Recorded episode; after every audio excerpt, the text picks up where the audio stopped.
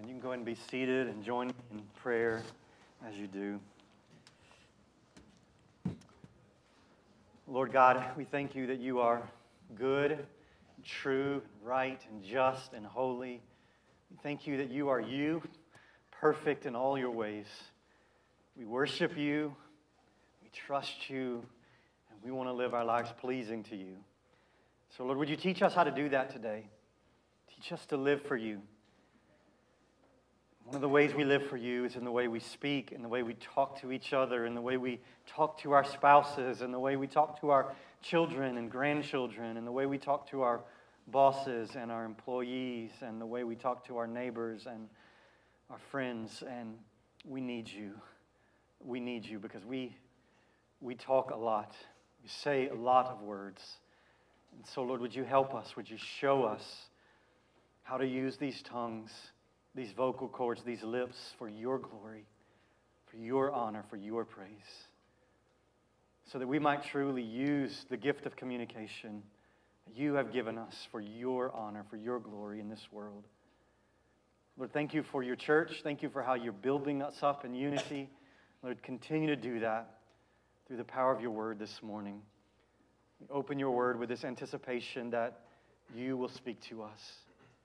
We anticipate that when you speak to us, you will challenge us, you will convict us of our sin, and you will encourage us that you are good and that you're enabling us to do all that you've called us to do.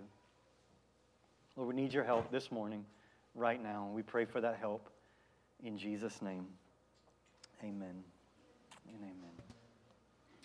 Well, join me in turning to James chapter 3 in your copy of God's Word. If you don't have a Bible with you this morning, I hope you can find one of those hardback copies in the pew rack in front of you. I really want you to have this open. I want you to see uh, where I point to the text and what God is saying, because that's what really matters. What God says, not what, not what I say. James chapter 3, verses 1 through 12. James chapter 3, beginning in verse 1, James says this. Not many of you should become teachers, my brothers, for you know that we who teach will be judged with greater strictness.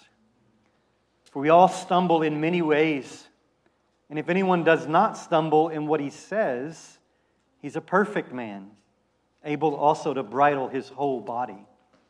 If we put bits into the mouths of horses so that they obey us, we guide their whole bodies as well. Look at the ships also. Though they are so large and are driven by strong winds, they are guided by a very small rudder wherever the will of the pilot directs. So also the tongue is a small member, yet it boasts of great things. How great a forest is set ablaze by such a small fire, and the tongue is a fire, a world of unrighteousness. The tongue is set among our members staining the whole body, setting on fire the entire course of life, and set on fire by hell. For every kind of beast and bird, of reptile and sea creature can be tamed and has been tamed by mankind, but no human being can tame the tongue. It is a restless evil, full of deadly poison. With it, we bless our Lord and Father, and with it, we curse people who are made in the likeness of God. From the same mouth come blessing and cursing.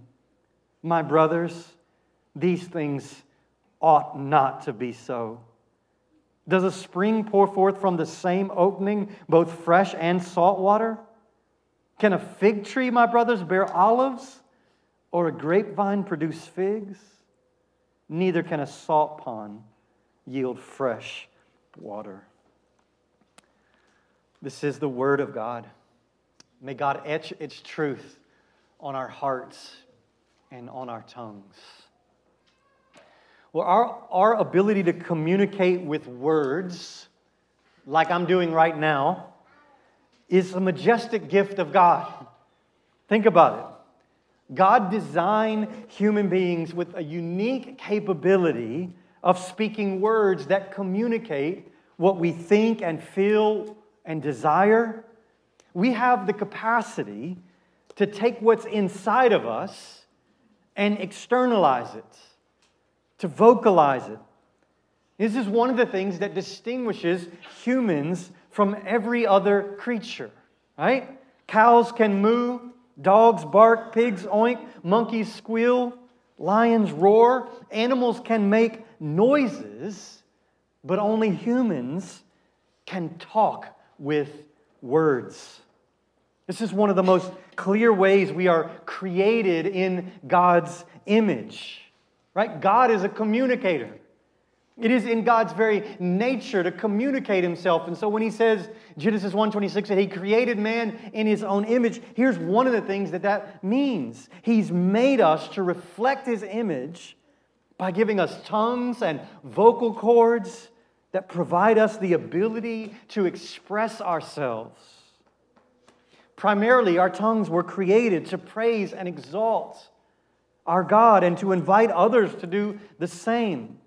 Words exist so that God might be glorified and He might be seen and that His purposes might be accomplished. However, the bad news is that sin has entered the world, and now every part of us has been corrupted by sin.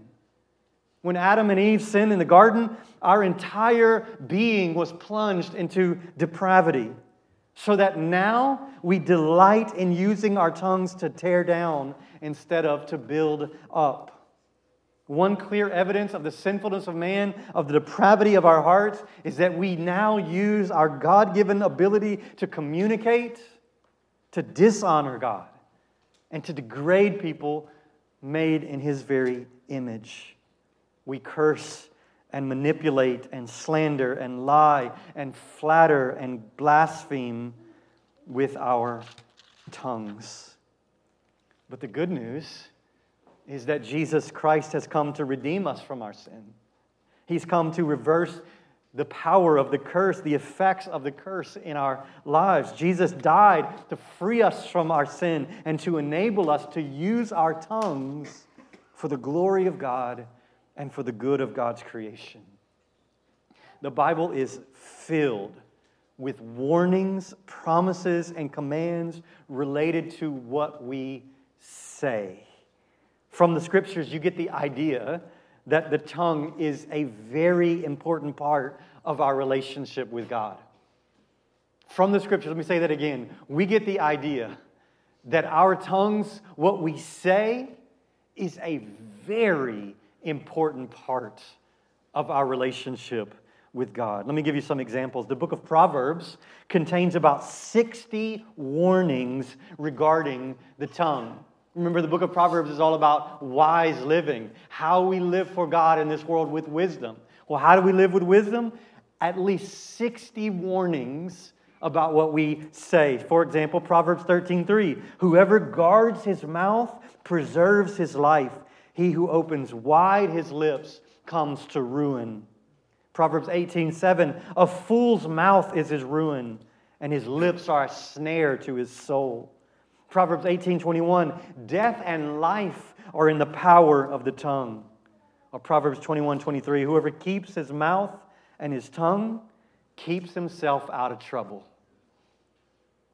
When Isaiah encountered the awesome holiness of God in Isaiah chapter 6, his first thoughts as he encountered the holiness of God in all of his majesty and beauty and glory, Isaiah said, Woe is me, for I am lost, for I am a man of unclean lips, and I dwell in the midst of a people of unclean lips. When Isaiah encountered the holiness of God, his first thought was, The sins of my speech are so evident, are so pervasive. This is how he characterized himself. This is who I am. I'm a man of unclean speech. When Paul described the depravity of man in Romans chapter 3, his emphasis was on the depravity of our speech. This is what Paul said None is righteous, no, not one. Their throat is an open grave. They use their tongues to deceive. The venom of asp is under their lips. Their mouth is full of curses and bitterness. King Jesus spoke often of the tongue. Matthew 15 11, Jesus said, It is not what goes into the mouth that defiles a person, but what comes out of the mouth that defiles a person. Or one of the most frightening verses in all the Bible, Matthew 12 36, Jesus said, I tell you, on the day of judgment, people will give an account for every careless word they speak. This is King Jesus saying, We will give an account for every careless word that we speak. So, just that brief survey of the importance of the tongue in the Bible, it shouldn't surprise us that James addresses the power of the tongue and our need to control what we say. Remember, the point of James's letter is that our lives should match the reality of our confession. We can't claim to have faith in Jesus and then live any way we please. If we believe in Jesus, our lives including our tongues, will prove the genuineness of our faith or the lack of genuineness of our faith. Last week we saw in chapter 2 that Jesus hammers home uh, James hammers home the point that faith works. Faith is active, faith is busy. True faith manifests itself in a life of obedience to God. And so James is continuing this teaching by focusing on our words you see, friends, words are works. Words are works. Works aren't just what we do, but also what we say. The genuineness of our faith will inevitably be demonstrated by our, speak, by our speech because what we say, as Jesus said, originates in our hearts. Our words simply reveal what is the true nature of our hearts. And this passage is so relevant because we say a lot. I've heard it estimated that we speak on average about 20,000 words every single day. Communication with words is such an essential and important part of our lives. We are constantly talking or typing, and therefore we need God to help us use our tongues in a way that pleases Him and in a way that serves others. And so this passage offers us a tremendous help to just understanding, to just coming to grips with the importance of our words. And so let's dive into the text. Notice that James gives a warning to those who teach in verse 1. And then from that warning, he moves to some powerful reasons why we need to control our tongue, why the tongue is so powerful. So, verse 1 should be a sober warning to all of those who teach God's word at any level. Notice verse 1 again. Not many of you should become teachers, my brothers, for you know that we who teach will be judged with greater strictness. Since teaching involves speech, involves the tongue, involves communicating, teachers should be warned, should be careful, because we will be judged with greater strictness. Jesus taught that to whom much is given, much is required. Teachers have that special privilege and responsibility of communicating God's word, but with this privilege carries this great weight, this great responsibility, and therefore, James says, this stricter judgment. Now, James's point in verse 1 is not to discourage people from using their God given gifts for the good of the church, for teaching, and for upbuilding. Notice James says, not many should become teachers. James does not say, not any should become teachers, but not many. James's purpose is to impress upon us the seriousness of the task of teaching. This task of teaching is so serious, the entire church should be warned of its seriousness. This is a role that is not to be taken lightly or carelessly. Everyone who teaches the Bible at any level should do so with the utmost seriousness, knowing that our words will be judged by a holy God. Praise God for the cross of Jesus. Otherwise, who could stand in this judgment? Now, after this stern warning in verse 1, James begins to address the power of the tongue. He gives us at least four aspects of the tongue that I think serve as reasons why we need to control our speech. And so let me highlight these four aspects of the tongue that James, that James gives us here and show you why the tongue is so powerful and therefore why we need to exercise self control in what we say. Here's the first point. Number one, the tongue is small but powerful. The tongue is small but powerful. Notice verse 2. James says, For we all stumble in many ways.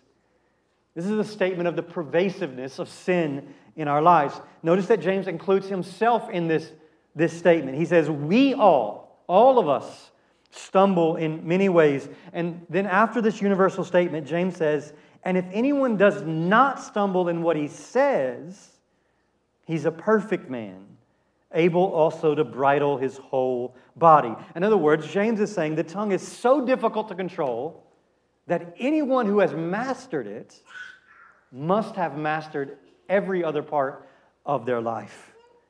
The tongue is a small part of the body, but it has the power to control every part of our lives. One commentator said it this way He said, Get your words wrong, and all else will be unraveled. Get them right, and the stage is set for growth in all the ways that please the Lord and bring blessing to your life. James is saying the tongue is small, but it's powerful. The tongue is just a, couple pounds in your mouth, but it is powerfully influential over the entire course of your life. It's clear this is the point James is making because of the three illustrations that he uses in verses 3 through 5. In verse 3, James uses the illustration of bits that are put into the mouths of horses. Now, I don't know a lot about horses, but I know they're very large and very powerful animals. And yet, they are controlled by a comparatively tiny bit that is placed in their mouth. This small bit has the power to control an entire massive horse. James' second illustration is in verse 4. James urges us to think about large ships. A large and powerful ship is controlled by a relatively small rudder. A pilot can steer a large ship by simply controlling the rudder. The rudder is very small, but it controls the entire ship's direction. A contemporary illustration might be the steering wheel on a car. A steering wheel is small and relatively inexpensive compared to the entire car, and yet it controls the entire direction of the vehicle. James gives another illustration of this point at the end of verse 5. James says, How great a forest is set ablaze by such a small fire. A large forest fire is started by a very small spark. In fact, it's believed that one of the most devastating fires in history, the Great Chicago Fire in 1871, it killed hundreds of people. It burned four square miles of the city it is believed that it was started by just a small lantern being tipped over. A spark is small, but powerful. Notice how James drives this home point at the beginning of verse 5. He says, So also, the tongue is a small member, yet it boasts of great things. See, James is raising our awareness to the power and influence and importance of our words. We are not to just view our words as insignificant, as trivial to our lives. Our words are this powerful, they can accomplish great things, which is why we must learn to bridle them, to control our tongues. What we say can bring great blessing to others in this world. Listen, with our words, we can heal relationships. With our words, we can breathe life into difficult marriages. With our words, we can build our children and grandchildren. With our words, we can bandage wounds and set captives free. With just a few encouraging words, we can bring refreshment to a weary soul. The tongue is small, but it is powerful. And James wants us to see the disproportionate power of the tongue. Don't treat what you say as unimportant. Your tongue is your steering wheel. Your tongue is that spark. Your tongue is that bit that controls your entire life. Our words are powerful, and if we use our words for God's purposes, we can powerfully bring glory to God and powerfully do good to others. And so James says the tongue is small, but it can do great good. It can be powerful for doing good. But here's the second truth, the second point that I want you to see the tongue can be incredibly destructive. The tongue can be incredibly destructive. And so, this second point is really just an expansion of the first point. The tongue is powerful and can be used for good, but the tongue can also be used for great harm. It is small, but can, can cause incredible destruction. James says the tongue is a weapon of mass destruction, it is capable of doing more damage than an atomic bomb. Remember, as children, we were taught sticks and stones can break my bones, but words can never hurt me. Friends, nothing can be further from the truth. Broken bones heal faster than the wounds caused by our words. We all know the pain, the sting of hurtful words from others. A small spark can, can destroy an entire forest. And in verse 6, James says, The tongue is a fire. And that's about the least offensive thing James says about the tongue. He goes on to say some shocking things about our tongue in verse 6. He says, The tongue is a world of unrighteousness. He says the tongue is an entire system of depravity and sin. It is a world of unrighteousness in your mouth. Think of your tongue. Your tongue. James says that your tongue is filled with unrighteousness. My tongue is a world of depravity. He also says the tongue stains our entire body. He says our tongues set our entire lives on fire. Our tongues get us in trouble, and our tongues affect every area of our lives.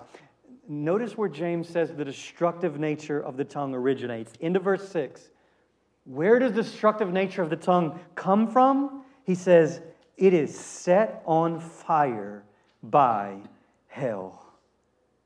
The destruction caused by our tongues originates in the pits of hell. Try to visualize this.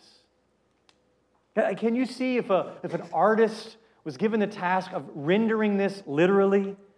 What would, what would this look like if someone drew this word picture? I can just imagine it. Someone's mouth open to reveal it, their tongue completely engulfed in flames, with the devil himself frolicking in our mouths. Is this the way you view your words? Like, according to James, the destructive, hurtful, lying, gossiping words that we speak come from hell itself. Hell is their origin. We are doing the devil's work when we don't control what we say. And James doesn't even stop there. At the end of verse 8, notice what James says about our tongue. He says, Our tongue is a restless evil, full of deadly poison. The evil of our tongue never rests. At any moment of any day, our words are ready to spew forth this deadly poison. James is comparing our tongues to a deadly cobra, ready to destroy by injecting venom into others. You see what James is doing? He's piling up these word pictures to awaken us to the incredibly destructive possibility of what we say. And all of us have sinned with our tongues. Our tongues are full of filthy evil and depravity. One word of gossip, whether true or not, one word of slander, one lie can spread around the world like wildfire today and do irreparable damage to individuals' lives. The tongue is like a wrecking ball, leaving and leveling everything in its path, leaving it in rubble. How many of us have known the destruction that our tongues can do in a local church? One of Satan's most often used means of damaging the testimony of Jesus in a community is by getting church members to lie and slander and gossip and insult and ridicule each other. Take notice of what James says in chapter 4, verse 11. So look over in chapter 4. We're in chapter 3. Look over in chapter 4, verse 11. Could this not be any clearer? James says, Do not speak evil against one another, brothers. Do not speak evil against your fellow brothers and sisters in Christ. Never, ever, never speak words against another Christian. Friends, I know it feels good to put other people down. It makes us feel so much better about ourselves, but it is an offense to God and it destroys the testimony of Jesus. James says we need to guard our words because our words can be incredibly destructive. Our, word, our words can cause great harm in this world. Here's the third point I want you to see. Number four, number three, the tongue is humanly untamable, James says. James says, realize this about your tongue. It is humanly untamable. Notice verses 7 and 8. James says, For every kind of beast and bird, of reptile and sea creature can be tamed and has been tamed by mankind but no human being can tame the tongue. It is a restless evil, full of deadly poison. And so James invites us to consider the wild animals of this earth. Consider what you've seen at the circus huge tigers doing exactly what their masters tell them to do, massive elephants kneeling and begging for food. Or consider what you've seen at SeaWorld dolphins jumping through hoops, killer whales playing with children, sea lions dressed up in costumes acting out plays. Consider the snake charmer who plays his flute and tames the deadly snake.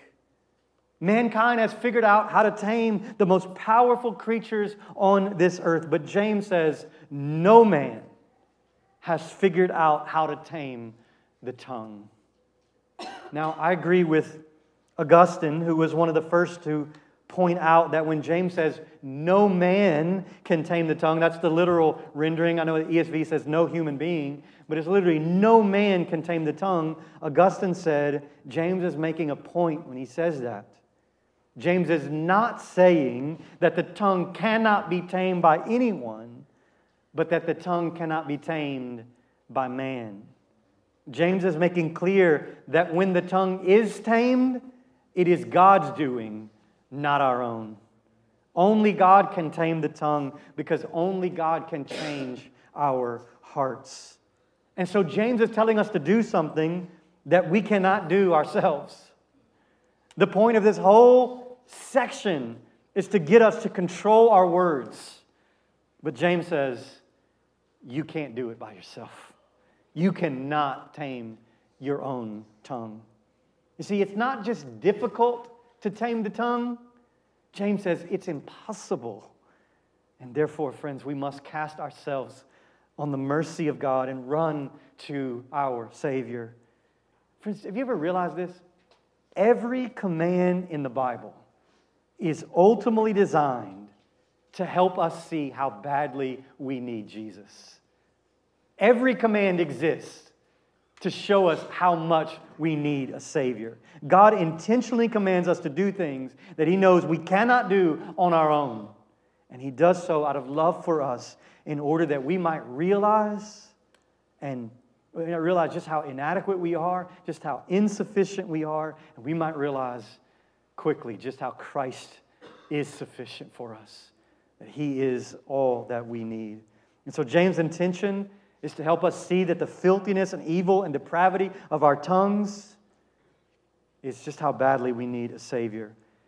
James isn't telling us this so that we can all go to the restroom after this and wash our mouths out with soap, as fun as that would be. But he's telling us this so that we might plunge ourselves in the fountain filled with blood, drawn from Emmanuel's veins, because sinners plunged beneath that flood lose all their guilty stains. The tongue is humanly untamable. Only God can tame our tongues. Well, here's the fourth and final point I want you to see in the text, and it's this the tongue is inconsistent. The tongue is inconsistent. You need to know this about your tongue. It is inconsistent.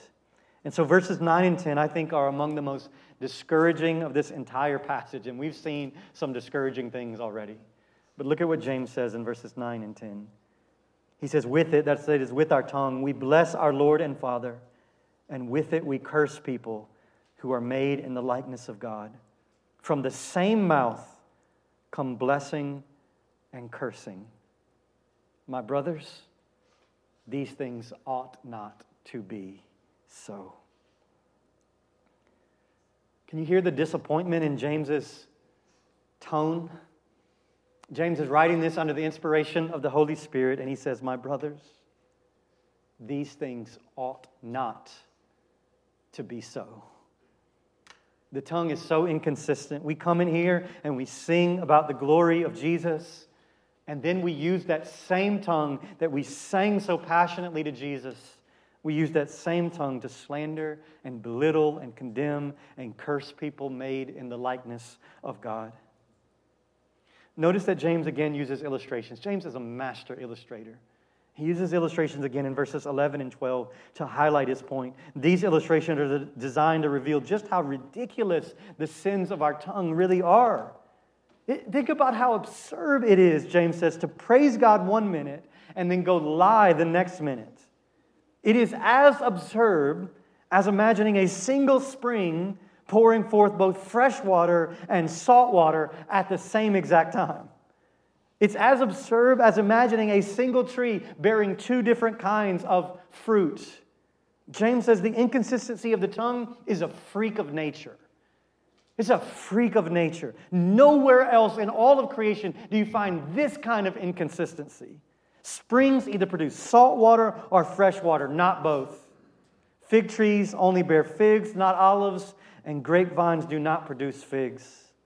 Can you imagine going to a spring one day and finding fresh, cool, drinkable water, and then returning the next day only to find brackish, lukewarm, salty water? It's ridiculous. God has created the tongue to be an instrument of praise and an instrument of building people up, and yet we use it to lie and gossip and slander and criticize and insult and ridicule and exaggerate and tear down. Remember Ephesians 4:29 we looked at it just a couple weeks ago. Let no corrupting talk come out of your mouth. How much corrupting talk can come out? Let no corrupting talk come out of your mouths, but only such as is good for building up, as fits the occasion, that it may give grace to those who hear. We are to use our tongues to praise God, and we're to use our tongues to impart grace to those who hear. We are not to use our tongue to curse others made in the image of our God. We must control our tongues because they are so prone to inconsistency. Because they're so prone to inconsistency, we must set a guard over our lips that we might only speak what is good for building up. And so ask yourself some penetrating questions as we, as we think about our words, as we think about the power of our tongue. Ask yourself some questions. Do you use clean language? Or is your language impure and foul? Do you speak the truth? Or do you lie? Do you justify little white lies? Do you exaggerate the truth to make yourself look good? Do you speak well of others? Let me ask that question another way. Do you speak well of others even when they're not around?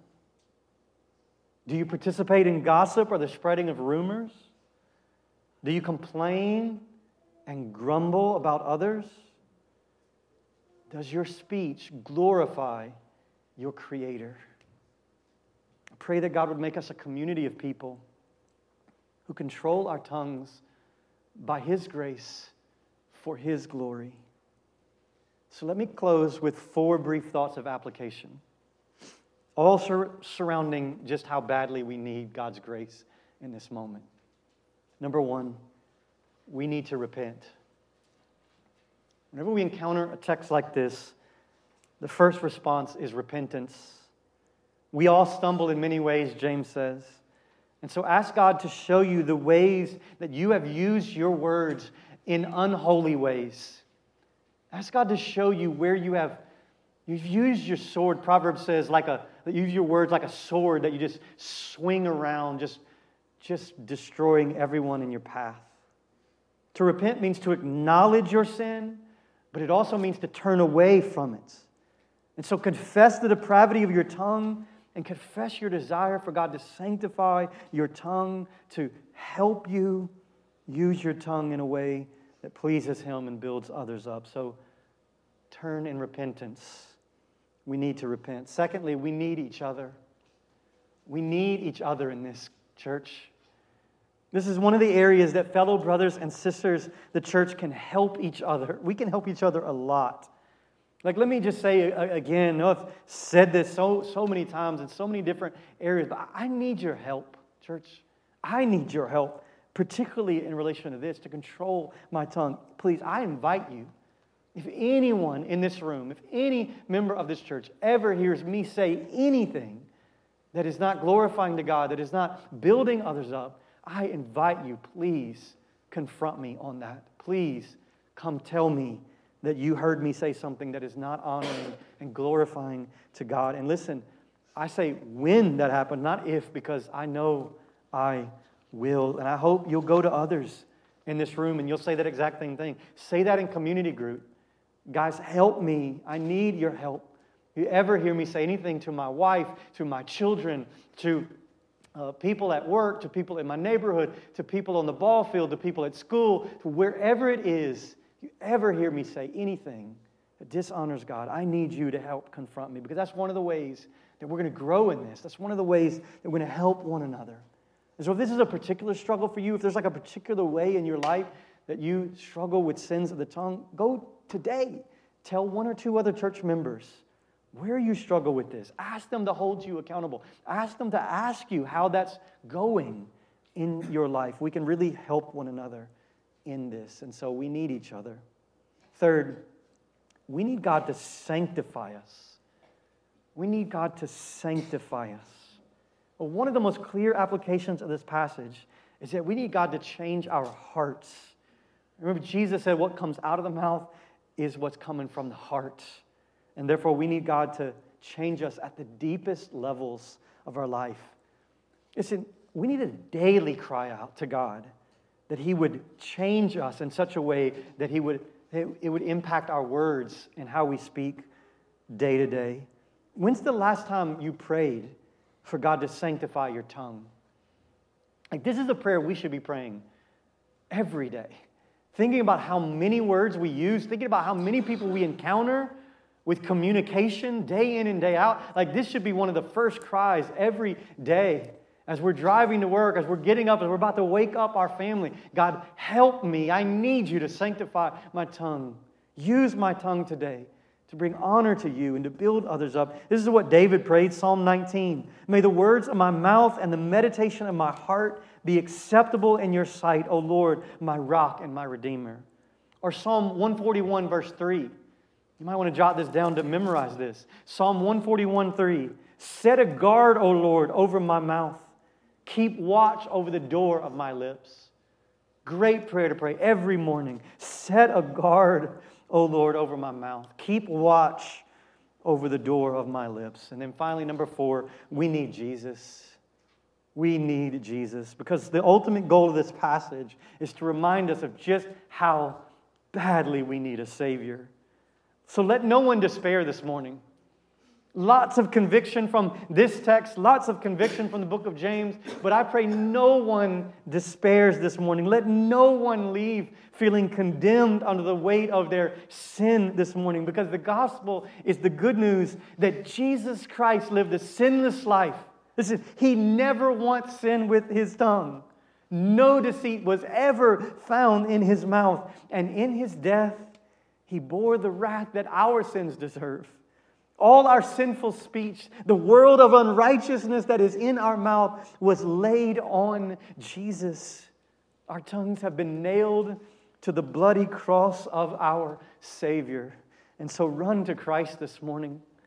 Find hope and peace and forgiveness and joy and redemption in Jesus alone because He is the all sufficient Savior who says, Come to me. And you'll find rest and you'll find forgiveness and you'll find joy like you've never known it before. And so bring all of that guilt, bring all of that conviction, bring all of that sin, bring all of that depravity, and bring it to Jesus because He is a perfect Savior who can forgive you of all your sins and who can make you clean and who can sanctify you and fit you for His presence and for his kingdom for all eternity. And so let's run to Jesus right now. Oh, Jesus, we need you. We need you in every way, but we need you in particular because we are sinners and we have sinned in particular in what we have said and what we have not said.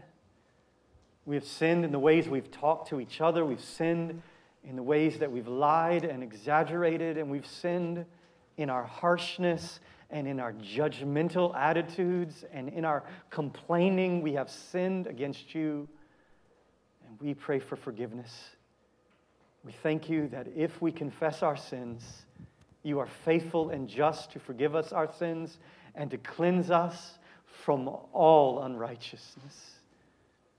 So, Lord, sanctify our tongues, sanctify us so that we might use these tongues and these vocal cords and these lips to bring glory to your name and to build your people up. Thank you for this gift. Help us to use it for you. We pray in your great name. Amen.